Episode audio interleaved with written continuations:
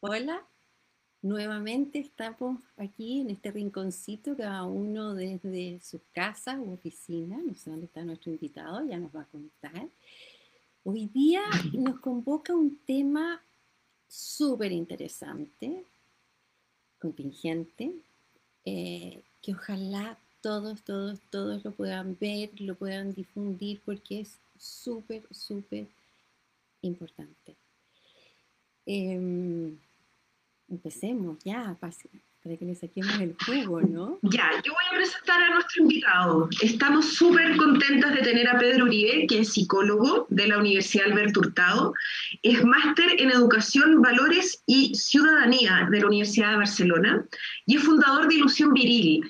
Ilusión Viril ya nos va, a contar ahora Pedro, pero mm, eh, nace en, en todo este estallido feminista que fue justo en el momento en que yo te conocí, chica y que tuvimos una discusión sentadas esa primera vez sobre por qué, por qué los hombres no pueden ir a la marcha y le decía, pero hay que dejar ese espacio y ahí, bueno, ahí, en fin. Entonces encuentro que es muy bonito eh, este encuentro con Pedro. Yo además sé y, me, interesa, bueno, me interesa mucho preguntarle también después más adelante en la conversación sobre unos libros que está publicando, que es de una colección de la editorial USACH, eso me enteré ahora, yo trabajo haciendo difusión de libros, también por eso conocí a la chica, por su libro La llave, entonces también que nos cuentes, porque e-, eres como, como que te has ido desplegando así muy rápidamente en esto, así que ya eres un referente. Hola Pedro, ¿cómo estás? Hola Mariana, hola chica, gracias por la invitación. De nada, feliz. Debo reconocer que, bueno, cuando verdad. hablaron de Pedro yo me lo imaginaba mucho más viejo y, lo veo y qué rico, más joven. O sea, bueno, joven, joven, joven tampoco soy, ya tengo mis años, pero, pero sí, bueno, yo, yo creo que algo interesante de, quizás de esta conversación es que hay algo interesante que está pasando con los temas de género que nos está acercando a muchas realidades distintas. Y algo que a mí me, me gusta mucho que esté pasando también es que sobre todo después de lo que pasó con, con la performance de las tesis, eh, que primero partió en la calle y que luego hubo, esta performance también de, la, de las tesis senior, que eran nuestras mamás, nuestras abuelas, nuestras tías. O sea, creo que el tema del género eh, a nadie nos deja indiferentes y me gusta mucho que pueda conectarnos con, con, personas con géneros distintos, con distintas orientaciones sexuales, con distintas clases sociales, sobre todo en Chile, que es un país tan segmentado por, por eso. Entonces creo que algo muy interesante y muy poderoso que creo que, que tiene, que tienen los feminismos es poder generar este espacio de conversación con, con, con las personas que quizás hemos estado separadas por distintas razones y que creo que esta fuerza colectiva está empezando a como a, hervir para que la gente podamos empezar a hablar, a conversar, a conocernos. Eso para mí es muy, muy bonito. Tú venías de Barcelona, esto fue el año, fines del 2018, ¿no? Sí, yo llegué, volví a Chile el 2018, sí. sí. ¿Y ahí ¿qué, qué, te encuentras y qué te sucede? Porque igual tampoco eras tan ajeno al tema, ¿no? Pero, pero cuando llegas, ¿qué, qué te pasó? ¿Qué creaste, decidiste crear Ilusión Viril? Mm, pasó algo muy bonito, la verdad, fue como, fue muy inspirador, porque por una parte, ese año, en la marcha del 8M, em, creo que nunca lo había contado, pero ahora que me acordé como qué, me estaba pasando en ese momento, yo volví a Chile más o menos en marzo, de hecho, como creo que la primera semana de marzo, justo unos días antes de la marcha. Y em, fui con mi mamá a marchar. Siempre yo digo que mi mamá es la primera feminista que yo conocí. Y esa marcha fue increíble porque fue muy familiar. Fue, había mucha, mucha gente. Eh, vi papás con hijos, eh, abuelas, tías, mucha danza, mucha... Como que se veía venir esta cosa, como que estaba como ahí, como hirviéndose el agua, estaba algo ebulliendo en, en la ciudadanía. Y me acuerdo que luego cuando fue el mayo feminista, que empezaron todas las, estudiantes a marchar, a tomarse las universidades, a salir a la calle, a protestar, a denunciar todos estos abusos, me pasó que mm, yo cuando, regresé de, Barcelona, de haber estudiado y de haberme formado en, en, estos temas en prevención de la violencia de género, que fue un poco la línea a la cual yo me especialicé, que vengo trabajando en temas de género y educación ya hace, hace algunos años, Eh, y en Barcelona estuve trabajando mucho más con, con el tema de las masculinidades y, todos estos temas.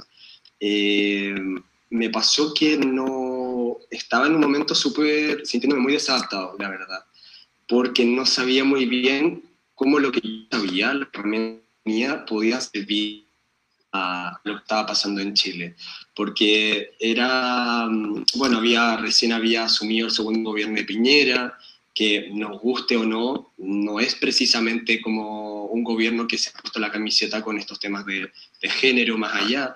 Eh, por otra parte, eh, es muy difícil insertarse laboralmente en Chile cuando también vienes llegando de otro país, Em, las redes de contacto son muy importantes, pero también es verdad que el tema del género en Chile se ha trabajado mucho en el mundo académico, es muy difícil entrar a trabajar en la universidad, em, o sea, había toda una serie de obstáculos que también para mí era súper raro saber eh, qué llegada iba a tener, si a alguien le iba a interesar este tema, si es que, cómo lo iba a poder como compartir. Y después de que empezaron las protestas y las marchas y todo eso, muchas de mis compañeras feministas, que son amigas mías de años, que yo sabía que estaban trabajando en temas de género hace mucho tiempo, eh, me empezaron a comentar que cuando iban a las tomas, iban a las universidades, eh, los hombres que habían estaban siempre como jugando taca-taca, mirándose las caras, porque eran, todos los espacios eran separatistas, y eran, claro, chicos jóvenes que querían aportar, que querían aprender, pero no había ni un espacio. Entonces me empezaron a, a invitar y a proponer de que fuera ¿no? alguien, algún hombre que tuviera como algún conocimiento en estos temas y que les explicara un poco si es que qué pasa con el feminismo, si en realidad el feminismo eh, si hay espacio o no para los hombres, desde qué lugar uno se puede posicionar, eh, qué lenguaje es apropiado usar, o sea, en el fondo reflexiones de muchas cosas que, que yo puedo compartir mi, experiencia, ¿no? Entonces, pero que tampoco tengo respuesta para todo eso porque son temas que todavía se, siguen debatiendo y muchas de esas cosas se van a seguir debatiendo probablemente muchos años más. Y un poco en ese contexto surgió Ilusión Viril, o sea, de que me pasó que dije, bueno, no estoy trabajando eh, concretamente en Chile en lo que yo me especialicé, que seguramente a mucha gente que le ha pasado que, que acá hay como una especie como de techo de no laboral profesional, porque no hay espacios para hacer cosas demasiado, comillas, innovadoras porque simplemente este, ya no te los ofrece, entonces te, expulsa como cuando llegas a un techo. Entonces, eh, y ahí dije, bueno, está bien, mientras encuentro trabajo de lo que a mí me gusta, voy a crear una plataforma para poder compartir y difundir contenido educativo en redes sociales. Y así surgió, o sea, fue algo muy, muy casual. Como, oye, pero, pero ya, explícanos un poco el nombre y explícanos qué hace Ilusión dame un segundo. Mira, tenemos a Falastín que está viéndonos desde Suiza, a Astrid desde Austria y un par de personas más que aprovechamos de saludarles y recordarles que estamos con Pedro Uribe. Que te interrumpí porque no deja de asombrarme que hoy día está todo el mundo sacando la voz y queriendo, así como tú dices, hombres de, participar en esto. Eh, no, yo le contaba a Mariana antes del programa, yo estoy casada hace 35 años con un hombre maravilloso, eh, que siempre hemos sido iguales en todo, en absolutamente todo, y los amigos lo llamaban para decirle, oye, ubícate, eh, nos estás haciendo mala fama. Entonces era como el pájaro raro y sigue siendo el pájaro raro. Entonces hoy día que, que haya esa inquietud, la encuentro maravillosa. Así que gracias por crear esa instancia, ¿no? Dale, Mariana.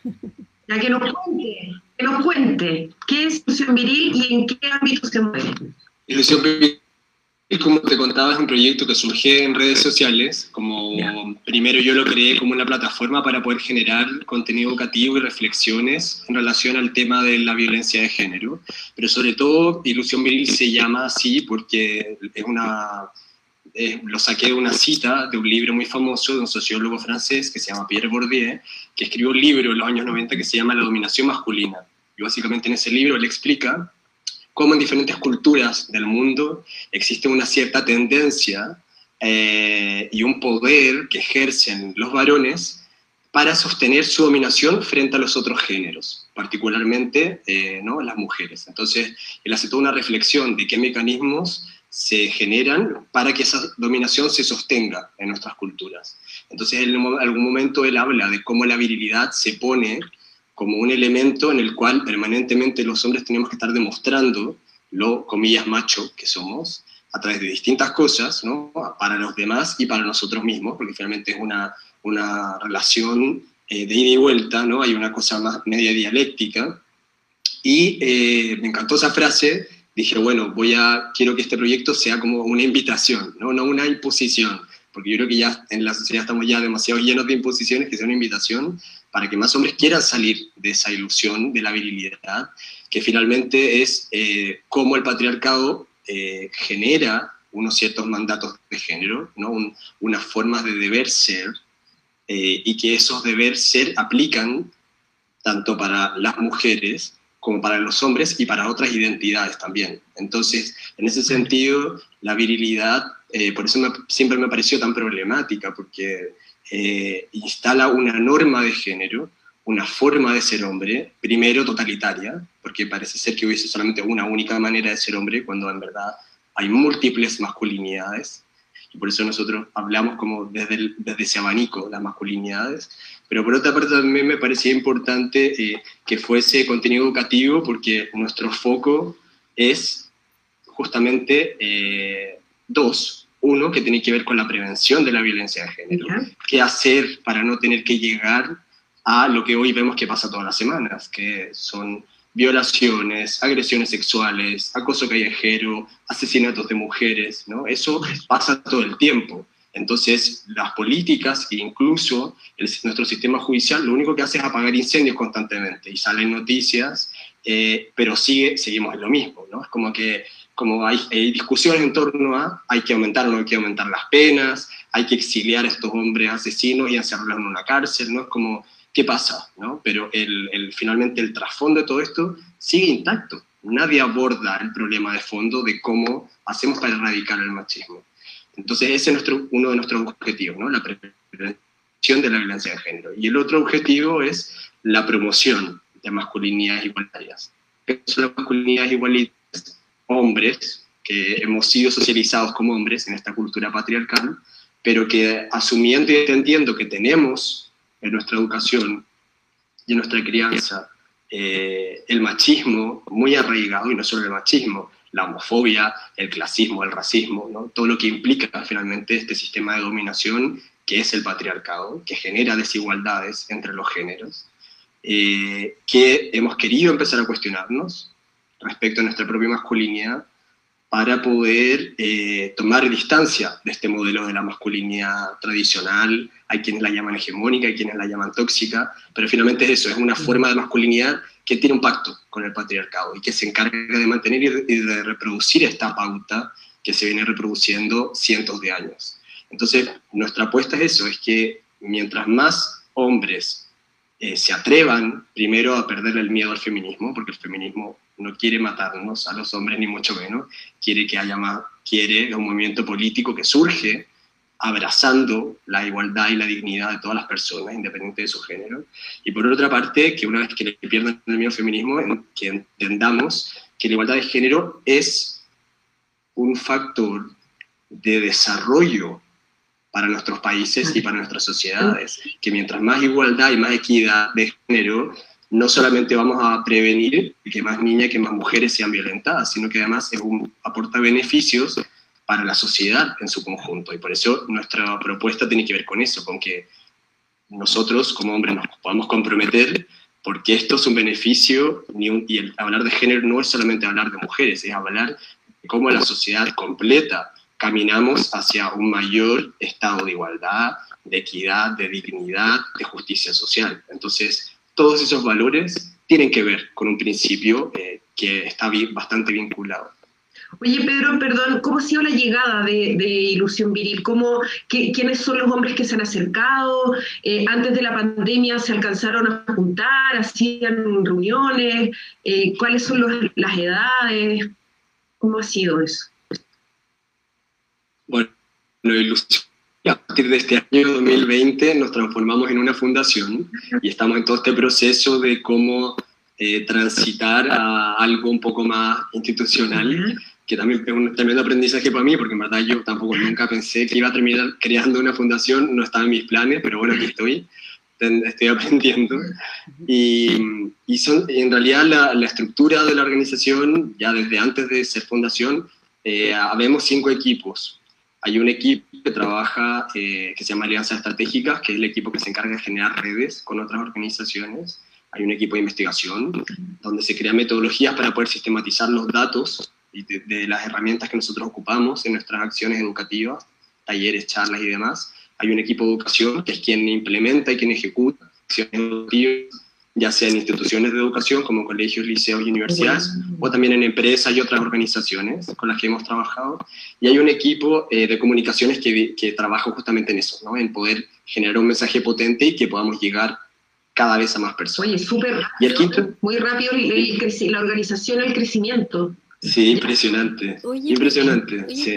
y, y, el quinto equipo, sí, solo para cerrar, es un poco lo que me pregunta Mariana, que es eh, la red de hombres igualitarios, que es uno de los proyectos que, que yo creo que más eh, llama la atención de Y esa red se crea porque en el 2019 hicimos una convocatoria para saber qué hombres estaban interesados en ser parte de un círculo de hombres, que así como las mujeres feministas tienen espacios sororos, donde se juntan a compartir, a conversar, a apoyarse, a empoderarse, etc., eh, nos parecía muy importante eh, que también hubiese espacios de fraternidad entre pares, un espacio separatista entre hombres y masculinidades, pero para poder también trabajar nuestras propias preguntas respecto a nuestra propia masculinidad, eh, qué nos pasa con las violencias de género, qué tipo de activismo, qué tipo de actitudes vamos a tener frente a todo esto que pasa. En el fondo es un espacio de reflexión y de contención entre iguales, que lo que busca es justamente el desarrollo de competencias emocionales en, hombres, que sabemos que es como el tema eh, donde estamos más al debe, evidentemente. Entonces, es un poco eso. Y a partir de esa experiencia se crea la red, porque la idea es que eh, los círculos de hombres tienen una metodología teórica y experiencial que dura un año, entonces el año siguiente quienes se titulan o quienes terminan este proceso acompañan a los hombres el año siguiente. Entonces, por eso es una red. Qué bonito. ¿Y qué edades tienen? Sí, gracias. Tienen entre, yo diría, mm, entre 20 y 45 años. Sí, sí. sí. Oye, Pedro, yo te quería, yo te quería preguntar, porque claramente esto es un tema de educación, educación y educación. Pero la primera educación parte en la casa, en el techo, ¿no es cierto? Con, con ya sea el guardián, los apoderados, la familia, sea la idílica o no. Para, para los que nos están viendo, ¿Qué es lo que uno puede hacer? Yo tengo tres hombres, tres hijos hombres. Y, de repente escucho amigas que dicen, no, mis hijos son inútiles, no saben hacer nada. Y yo las quedo mirando a ellas como diciendo, ¿y la culpa es de ellos?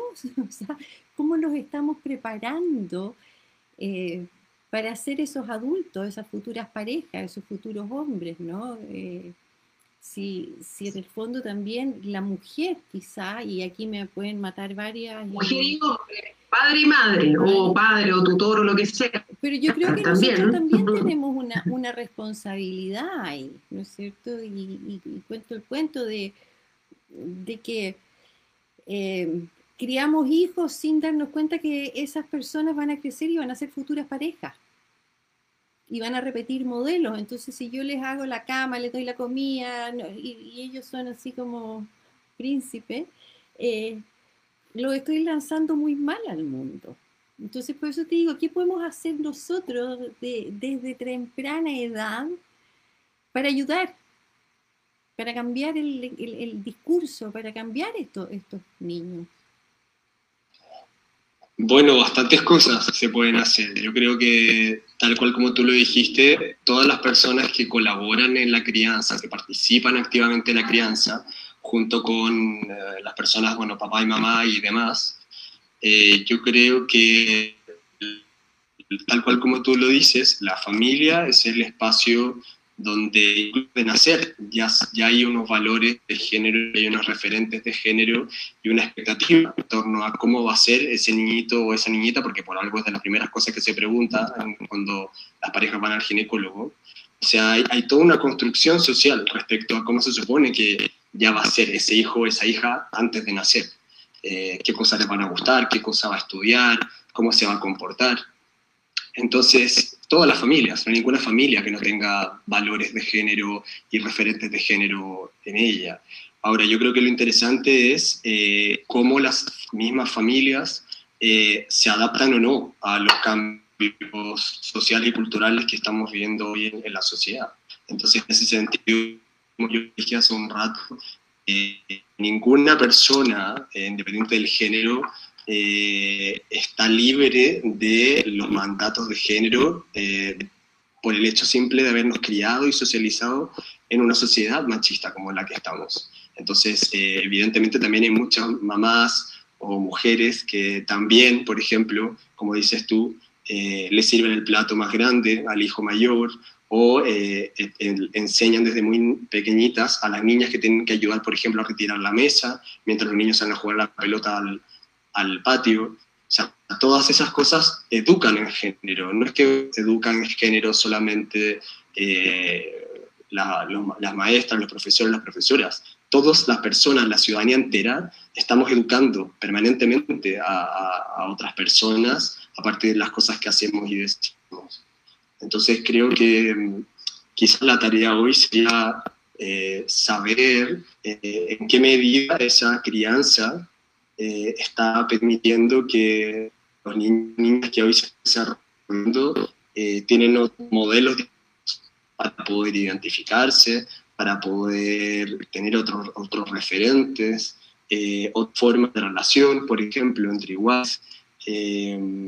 lo que pasa también respecto al tema de la de la autoridad, ¿no? Creo que también había un cambio generacional muy grande. O sea, toda esta cultura más antigua que había de que los niños se sentaban en una mesa, los grandes en otra, que había temas de grandes y temas de niños, que los niños tenían que estar comer callados porque no podían como opinar de otros temas. Muchas de esas cosas han, cambiado muy radicalmente, ¿no? Y hoy día los niños y las niñas tienen muchísima opinión, eh, preguntan cosas, a veces no de forma incluso como chistosa, que genere comodidad en el mundo adulto. O sea, creo que el, hecho de que también ahora haya un diálogo mucho más, más democrático y, y crianzas quizás también más democráticas, también me imagino que va a poder permitir que haya una, una socialización de género distinta. Y evidentemente también ya hoy hay mamás y papás, eh, no sé si más jóvenes, pero con, con ideales y con, con, ideas distintas. Entonces probablemente las generaciones futuras ya estén teniendo, sobre todo yo que trabajo en educación y lo veo en, en niños y en niñas más pequeños, eh, ya hay una sensibilidad respecto a estos temas súper distinta. Eh, ¿Cómo, ves tú a, Chile en ese sentido? Bueno, es, es, como muy amplio, muy generalizado, pero sí, ¿cómo lo ves? Porque ah, salió el, otro día un comentario de un papá que iba al supermercado a elegir unas toallitas de estas para limpiarle la cara, el poto y qué sé yo a las guaguas. Entonces el niño le decía, papá, encontré la ratona, la mini ah, no, pero y estaban a mitad de precio, ¿cachai? Así ya la, la panacea. No, le dice el papá, esas son de mujeres y tú eres hombre. Así que se llevó las más caras, el pelmazo. Entonces, uno dice, o sea, ¿cómo ves tú?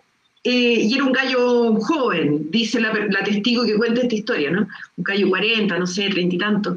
¿Cómo ves tú el termómetro eh, acá, en nuestro país? Es que eh, para bien y para mal, yo diría más bien para bien, eh, estos cambios culturales son, son, ya no pueden frenarse. O sea, hoy a cualquier persona que tú les cuentas de que la mayoría de nuestras abuelas no podían votar, o sea, es como es inaceptable, es como ridículo. ¿Cómo una mujer no va a poder votar, no va a poder participar, por ejemplo, ahora del plebiscito? Pero eso cambió hace no demasiados años, hace como muchos 50 años. Entonces creo que estos cambios culturales siempre van a generar resquemores. La, sobre todo en temas de género, son temas incómodos que generan mucho rechazo de muchas personas, sobre todo de grupos más tradicionales, más conservadores.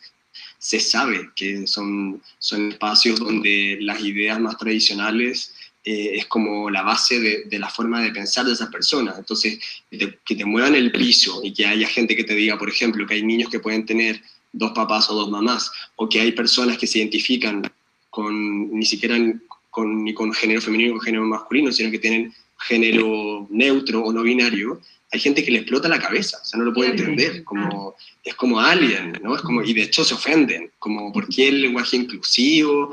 Es eso de que los hombres se... O sea, en el fondo, lo puedo entender, yo entiendo que haya gente que quizás eh, que, que te cuestionen algo como tan fundamental de tu vida, pues sentirte muy atacado, ¿no? Y acciones también súper violentas frente a todos estos cambios culturales que están pasando. Bueno, y lo vemos también en lo que pasa en la calle, ¿no? No es casual que de aquí a estos últimos años han aumentado eh, los ataques, por ejemplo, a mujeres en ciertos espacios públicos, ataques de odio, eh, crímenes de odio, asesinatos a personas trans, a personas de los colectivos LGBT+, o sea, eso no es casual, hay todo un clima también de odiosidad que lamentablemente, y ahí entra todo el tema político, que hayan gobernantes que se eh, permitan hacer discursos de odio y de, estigmatizar a ciertos grupos de la sociedad.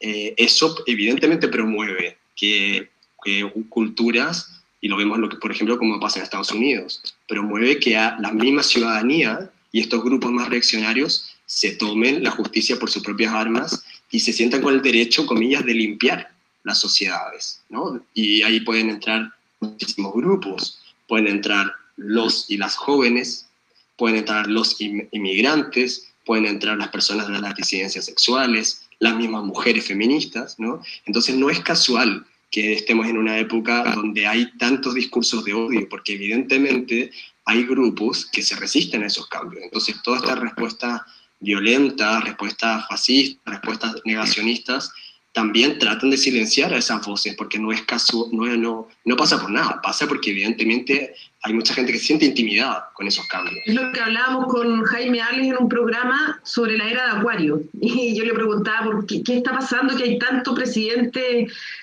tan eh, como Bolsonaro, Trump, en fin, y que Piñera, en fin. Entonces, ¿por qué? ¿Y, por qué esta, tanta violencia? Y tanta violencia en las redes sociales, y como que todos somos enemigos, y que si pensáis distinto no podéis, no podéis ser amigos a esa persona, una cosa tan, eh, no sé, tan violenta. Entonces él nos decía lo mismo, es la resistencia a estos cambios, a esta nueva mentalidad. Eh, así que claro, ustedes están haciendo ese trabajo desde de, educación también en los colegios que me parece maravilloso es súper positivo eh, empezar a cambiar la mentalidad. Y quiero preguntarte por eh, los libros que están haciendo con, con la editorial de, la USACH. Antes de que pasemos al, tema de los libros, sería como interesante ver si hay algún estudio, tú sabes algo, porque la pandemia y, y, esta cuarentena, ¿no es cierto?, que nos ha obligado a quedarnos en la casa y que mucha gente perdió el trabajo eh, puede haber muchos hombres que perdieron el trabajo y se tuvieron que quedar en la casa y la que seguía trabajando era la mujer. Entonces se invierte el papel al cual estaban acostumbrados, ¿no es cierto? Porque, digamos, habría que ser bien bruto si la señora ha estado trabajando todo el día, llegar a hacer aseo y cocinar.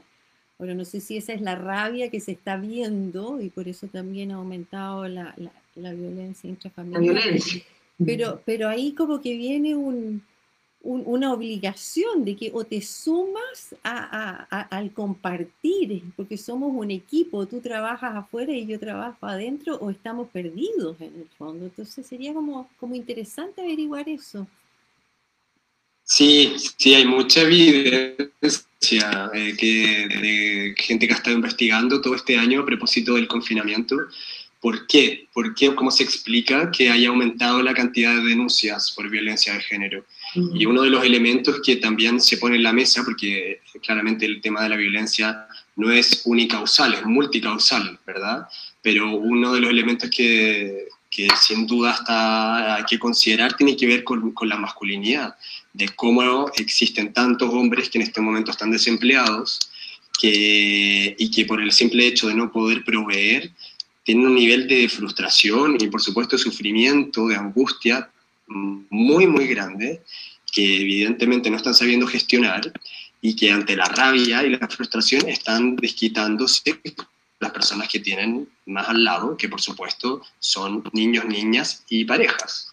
Entonces, eh, evidentemente ahí creo que, por eso nosotros en Inclusión Viril hacemos tanto hincapié que el tema de la masculinidad hegemónica o la masculinidad tóxica es un problema social.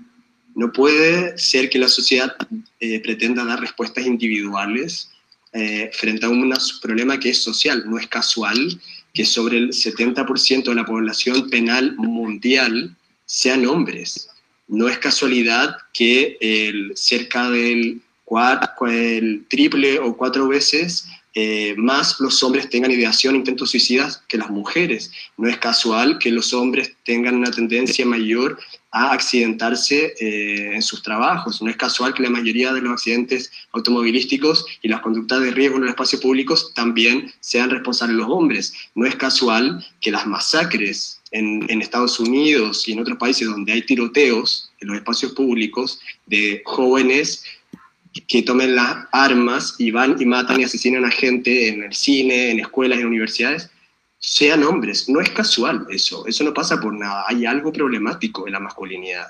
Entonces, mientras no existan políticas públicas para realmente prevenir la violencia de género de manera eh, seria, profunda, eh, y haya como un trabajo mancomunado a nivel de la sociedad, se va a seguir eh, tratando de parchar los hoyos de las calles, porque en el fondo eh, lo que está ocurriendo hoy es que se siguen asesinando mujeres, se siguen violando mujeres, pero mientras no se trabaje con hombres, que lamentablemente nos guste o no, más del 90% de los agresores sexuales y de los que violentan a mujeres son hombres. No es casual, hay algo cultural, que eh, nadie nace siendo machista. El machismo se educa. Por lo tanto, se puede reeducar, pero mientras no haya un trabajo profesional, profundo en estas temáticas, vamos a seguir lamentando más muertes y vamos a seguir eh, tapando parches como... como Oye, eh, eh, antes de hablar de los libros, dejemos un poco los libros, es que ya chicas en materia y aquí yo quiero preguntar, ¿qué pasa? Porque ocurre esta marcha que tú fuiste con tu mamá, se le cantaba a, los hombres que estaban ahí para la casa, ¿no? Eh, ¿Qué le está pasando a los jóvenes? Yo tengo una hija de 23, me aterra que ande sobre la noche, la ropa, ya, todo lo que no debería ser, me, lo, me, lo quedo, me lo guardo, pero yo digo, ¿qué le está pasando? Le pregunto, porque ella vive con dos amigos, ¿cachai? Entonces le pregunto, ¿qué, les está pasando a ellos? Eh, ahora, porque, porque también es cómo, cómo conquistar o cómo relacionarse, ah, ¿tienen que seguir conquistando? esa cosa así como del, del pavo real que tiene que ir a conquistar. ¿Qué, ¿Qué, les sucede también cuando se dan cuenta? Están escuchando a sus amigas, ¿no es cierto? Y que y dicen, chuta, parece que yo la cagué también y parece que fui acosador, a lo mejor yo estaba en la fiesta, la niña también ahí, estábamos los dos, no sé, habíamos tomado, estábamos borrachos, la habré abusado, o sea, como, como ¿qué es lo que está pasando? ¿Culpa? Debe ser mucho, ¿no? Sí. Perdona, que es un tema que me No, no, no, por favor. Bueno, yo creo que todas las anteriores. Es que lo complejo es que estamos en un periodo de la historia que a mi juicio es bisagra. Estamos en un periodo totalmente eh, de cambios demasiado radicales y profundos. Y lo que pasa en relación a los temas de género y en general a todo lo que ha regulado nuestros vínculos sexoafectivos también todo está haciendo agua, todo se está desmoronando y por eso también hay cuestionamientos respecto al matrimonio, la monogamia, que ahora hay generaciones más jóvenes y muchas mujeres más jóvenes que, por ejemplo, realmente se preguntan si quieren o no, por ejemplo, ser madres, cosa que hace un par de años atrás no era tema. O sea, todas las mujeres es obvio que querían, tenían que parir, porque si no, eran mujeres incompletas, mujeres casi defectuosas para la sociedad. Entonces, todos, todos estos relatos que están permitiendo que las personas nos hagamos preguntas respecto a cómo queremos vivir nuestra vida sexual y afectiva, están generando eh, también muchos conflictos eh, a nivel personal y a nivel relacional, porque como esta pauta, finalmente lo que hacen los feminismos y, estas miradas eh, para, que tratan de poner en la mesa, por ejemplo, el tema del consentimiento.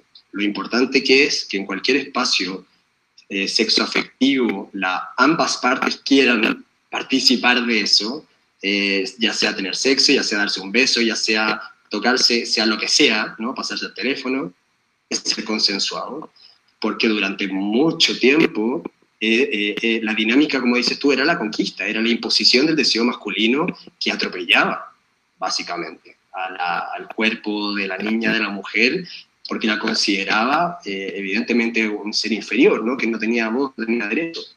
Entonces es muy interesante porque también lo que genera la violencia sexual, y esto también está ampliamente investigado, es que muchas de las sexuales que sufren niñas y mujeres en diferentes espacios ya ni siquiera tienen que ver con eh, cumplir un deseo sexual frustrado de un determinado hombre.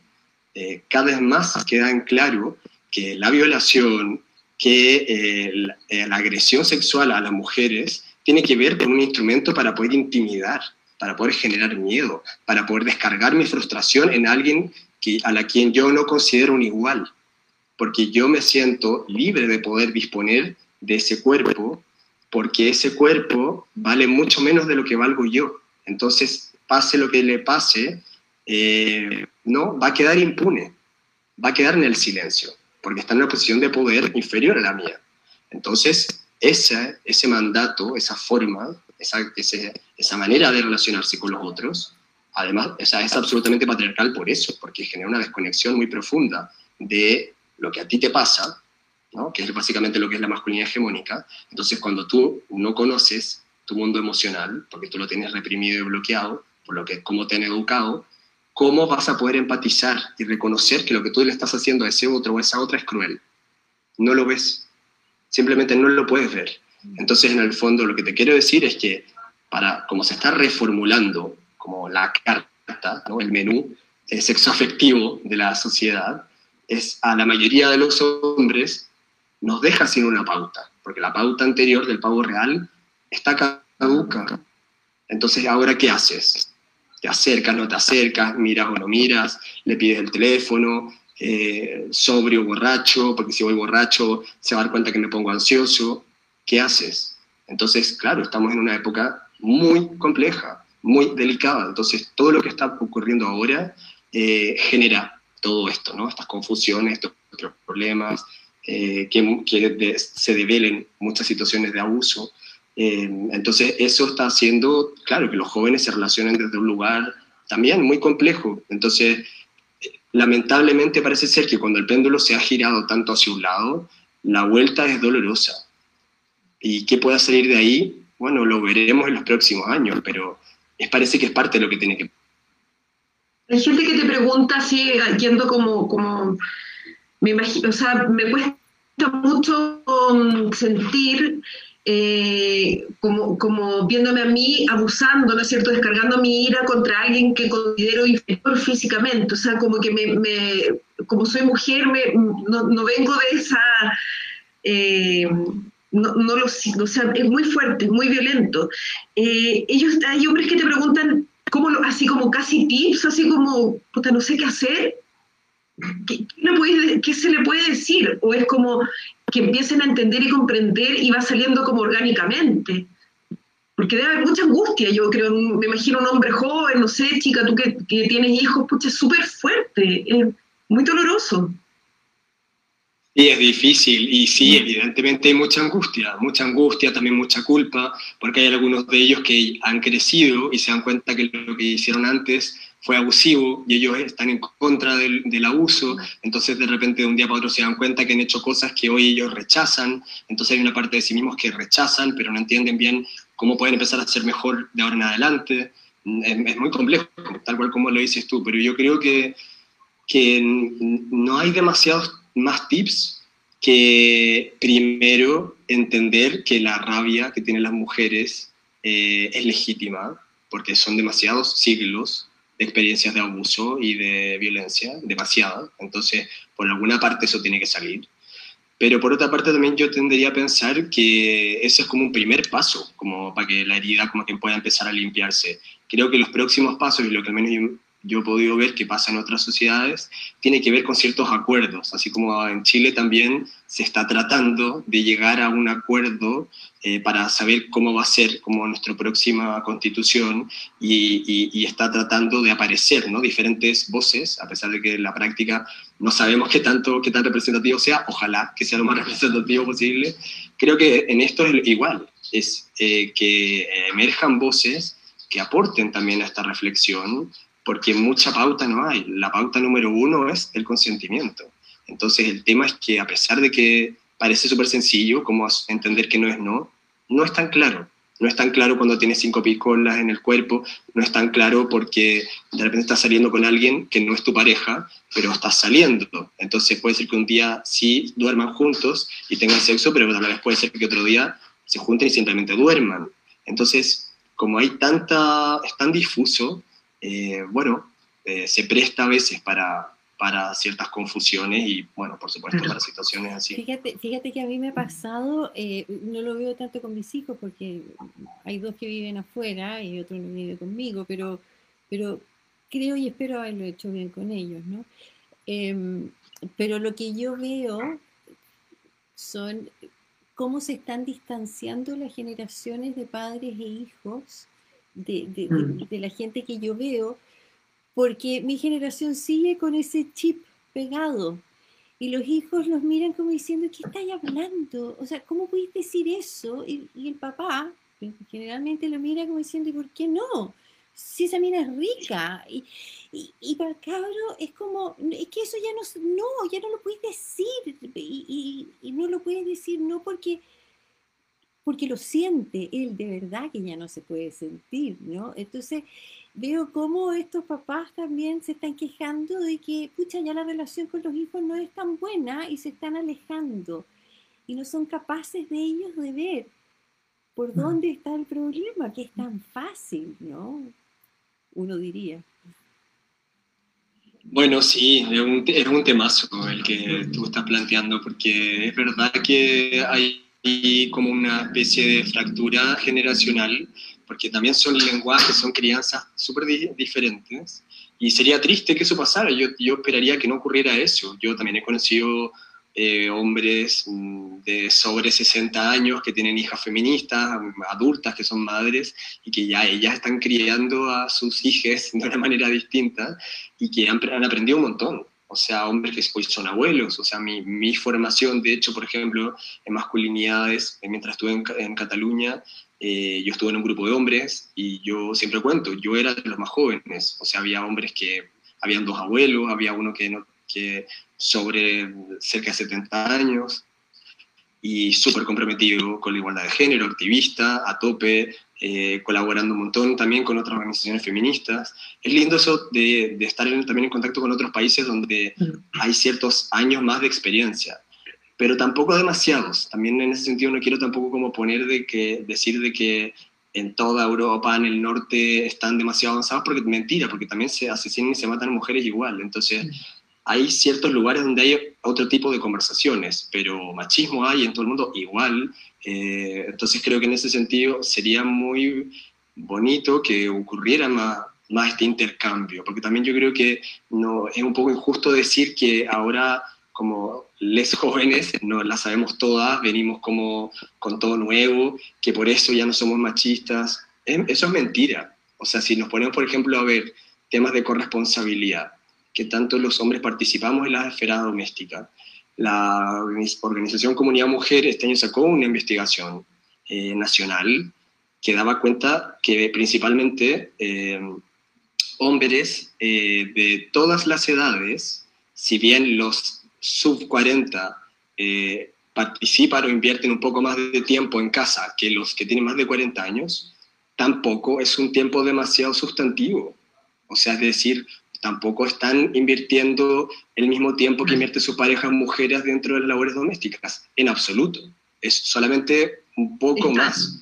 Eh, y, por otra parte, también hay otras investigaciones que dan cuenta que si bien ahora hay papás jóvenes que tienen 30, 40 años, que, que están tratando de hacer algo distinto a, a, la crianza que ellos tuvieron, ¿no? Y dicen ya, ok, no me voy a quedar en reunión de trabajo hasta las 9, voy a llegar a las 7 esos que llegan a las 7 y que, por ejemplo, quieren pasar más tiempo con sus hijos e hijas, llegan y aparecen para jugar, para salir a pasear al perro, para ir al súper como mucho, pero no están cocinando, no ponen la lavadora, no preparan comida, eh, no saben qué cosas hacen falta en casa, no tienen idea, porque en realidad tienen un rol secundario en la crianza, un rol de hecho periférico.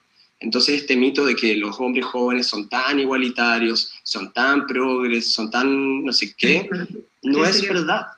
De verdad que no es verdad. Entonces también hay que en ese sentido ser justo y decir que como esta idea de como, ah, la gente vieja, no sé qué, ya no van a aprender, mentira, no es real eso. O sea, hay muchas cosas igual, que sigan pasando bastante igual que antes. Oye, tengo una pregunta, perdona Mariana, yo sé que quieres preguntar. Sí, por favor. Pero tengo una pregunta que quizás sea súper tonta, pero no hay, no hay pregunta más tonta que la que no se hace, ¿no? ¿Qué es el machismo? Porque, y aquí lo pregunto, porque uno tendería a pensar que es entre hombre y mujer, ¿no es cierto? Que hay uno que tiene más poder que el otro, eh, sea económico, fuerza, no sé.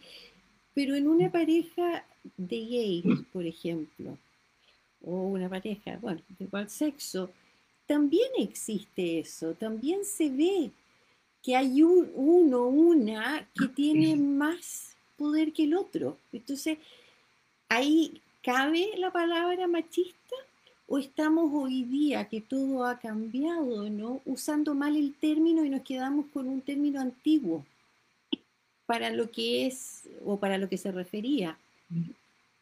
Sí, es una súper buena pregunta, porque yo también creo que mucha gente probablemente lo piensa.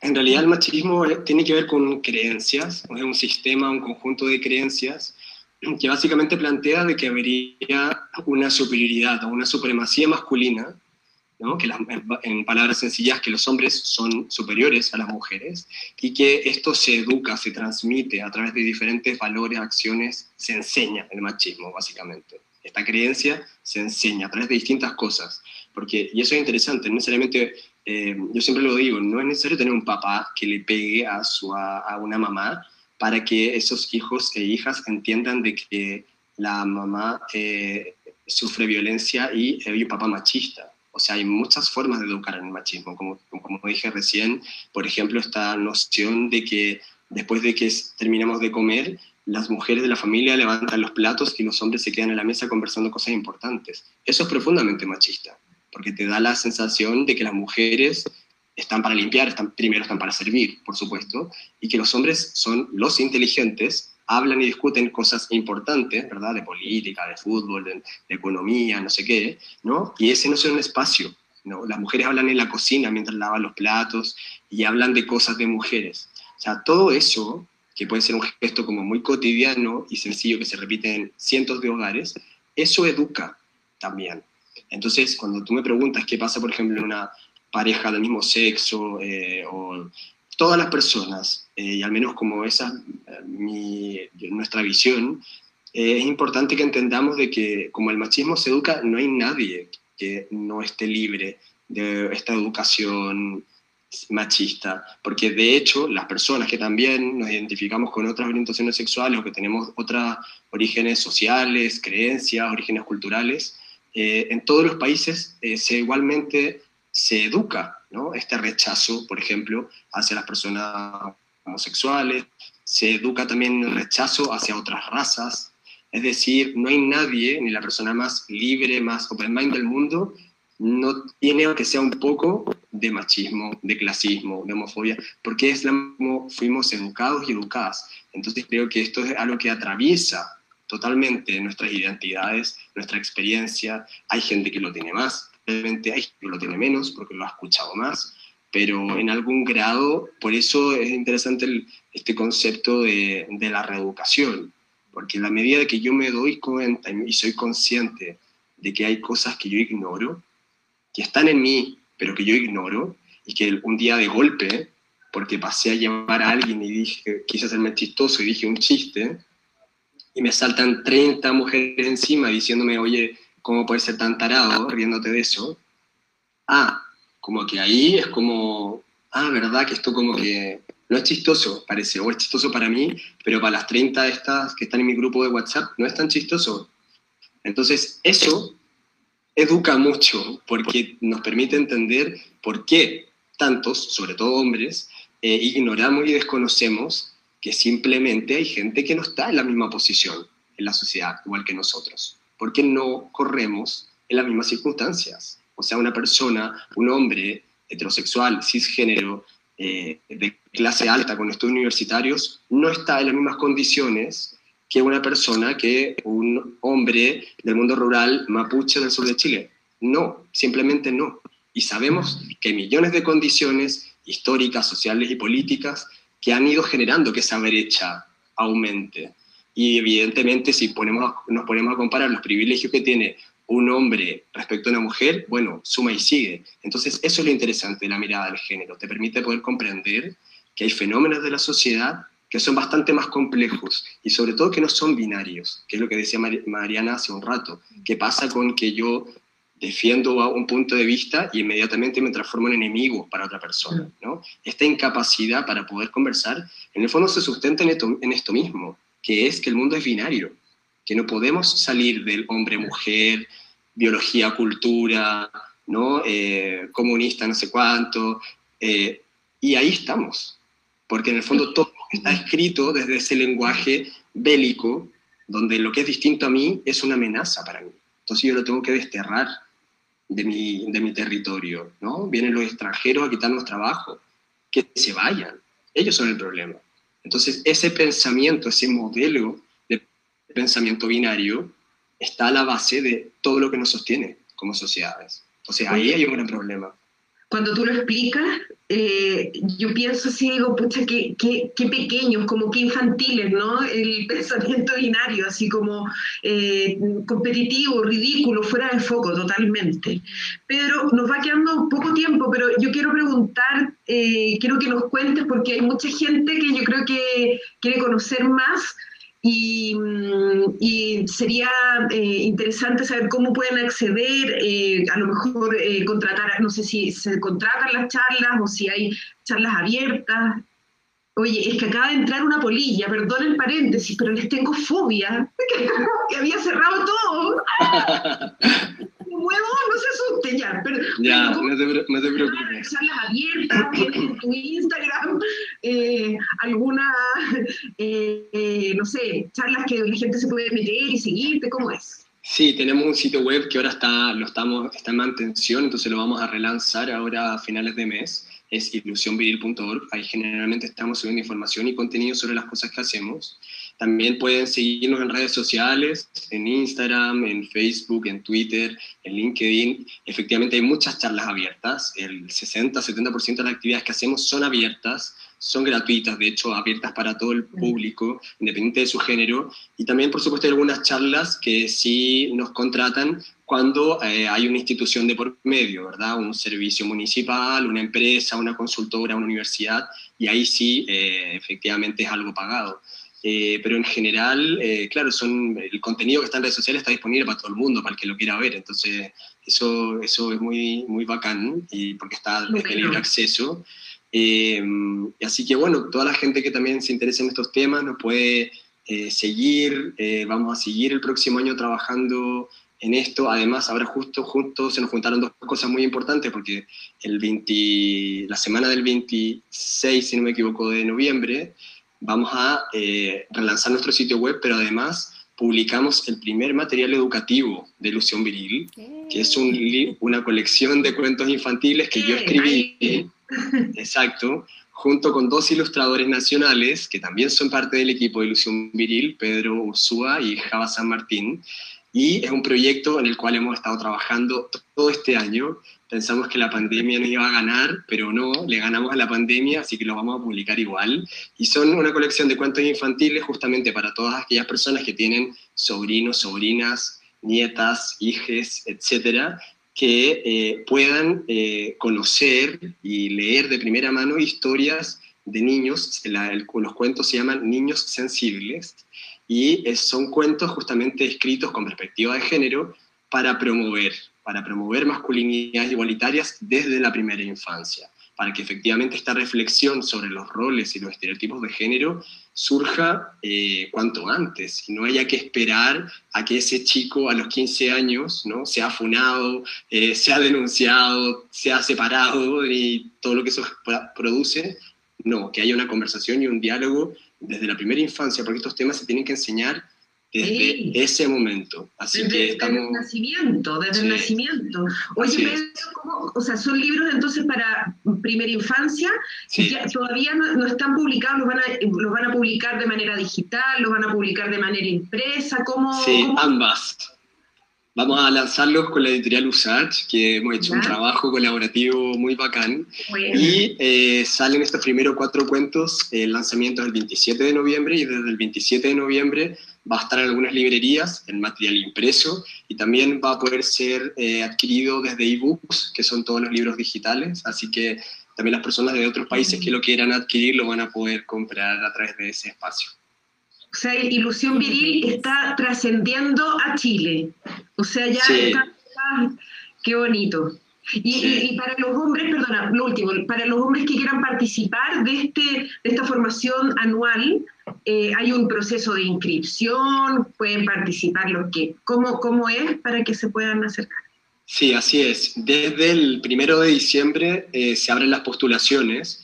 El año pasado eh, postularon casi 150 hombres, pero evidentemente por razones humanas no podemos eh, recibirlos a todos, por eso tenemos que hacer un filtro, porque la metodología con la que nosotros trabajamos también es experiencial, entonces requiere de un acompañamiento y una intimidad eh, el trabajo. Entonces, desde el primero de diciembre va a estar abierto un formulario en nuestras redes sociales, vamos a, a, difundirlo y a compartirlo, y quienes estén interesados pueden completar ese formulario a través de nuestro sitio web o de nuestra Instagram, Facebook, y luego de esa postulación eh, se hace obviamente una selección y en enero se hace una inducción para el proceso que parte en marzo, desde marzo a diciembre.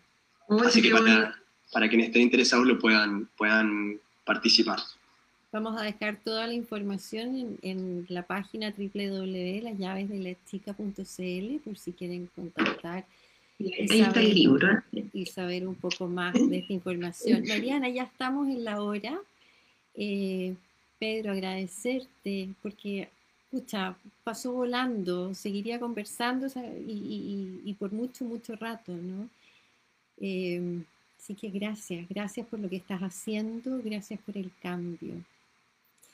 Mariana. Gracias a ustedes por la invitación. Oh, felices, eh, con la chica estábamos con mucha, nos hacía mucha ilusión conocerte, conversar de, de, de, este tema y ojalá se pueda dar también para el próximo año, ahí nos puedes contar cómo, cómo, cómo va, porque pucha, y ojalá eh, se puedan educar muchos, muchos más. así que, es que, o reeducar, que me da risa, así como, bueno. Eh, como un hombre mayor, me imagino, ahí reeducando. Se voy a mandar a varios, pero tienen que querer, así que abren la cabeza. Sí, tienen que querer. Obligado no puede ser, no. pero bueno, hay algunos que les toca obligado igual, pero bueno, no es la idea. No, así que pues no manda, mándalo nomás. Oye, ya, muchas gracias, Pedro, muchas gracias. Y nuestra próxima invitada del próximo capítulo es Elena Sandoval. Y vamos a hablar eh, sobre la autodiscriminación. ¿Qué sucede cuando no, no, no, no nos sentimos eh, adecuados o no, no nos atrevemos como a hacer cambios en nuestra vida, a hacer cosas que, que, pensamos que no son para nosotros, en fin. Elena Sandoval es dueña de Marmony, un restaurante maravilloso que está en Pucón, y es una mujer con una historia de vida alucinante, potente. Ella empezó a trabajar a los 10 años y armó un verdadero, yo diría, imperio, pero como de amor, en realidad, con la cocina. Es, es una mujer muy dulce y, y, y cocina muy rico. Así que eso, chicas, los dejamos es. a todos invitados. Así es, y antes, antes de despedirnos, darle las gracias a los que nos vieron, a los que nos acompañaron y comentaron, a los que nos van a ver, y quiero invitarlos a que hoy día o cuando escuchen esta conversación hagan una reflexión de cómo están ustedes educando, educando a sus hijos, a sus parejas, a sus sobrinos, eh, a sus compañeros de trabajo, cómo, cómo, estamos, ¿Cómo nos relacionamos. ¿Cómo estamos nosotros pudiendo ser parte de este cambio que lo necesitamos, porque no podemos seguir con las cifras. Y esto les hace tanto daño a los hombres como a las mujeres. Así que esa es la invitación y escríbanos, escríbanos siempre porque nos encanta contestar. Así que nos vemos el próximo jueves. Sigan cuidándose. Un abrazo.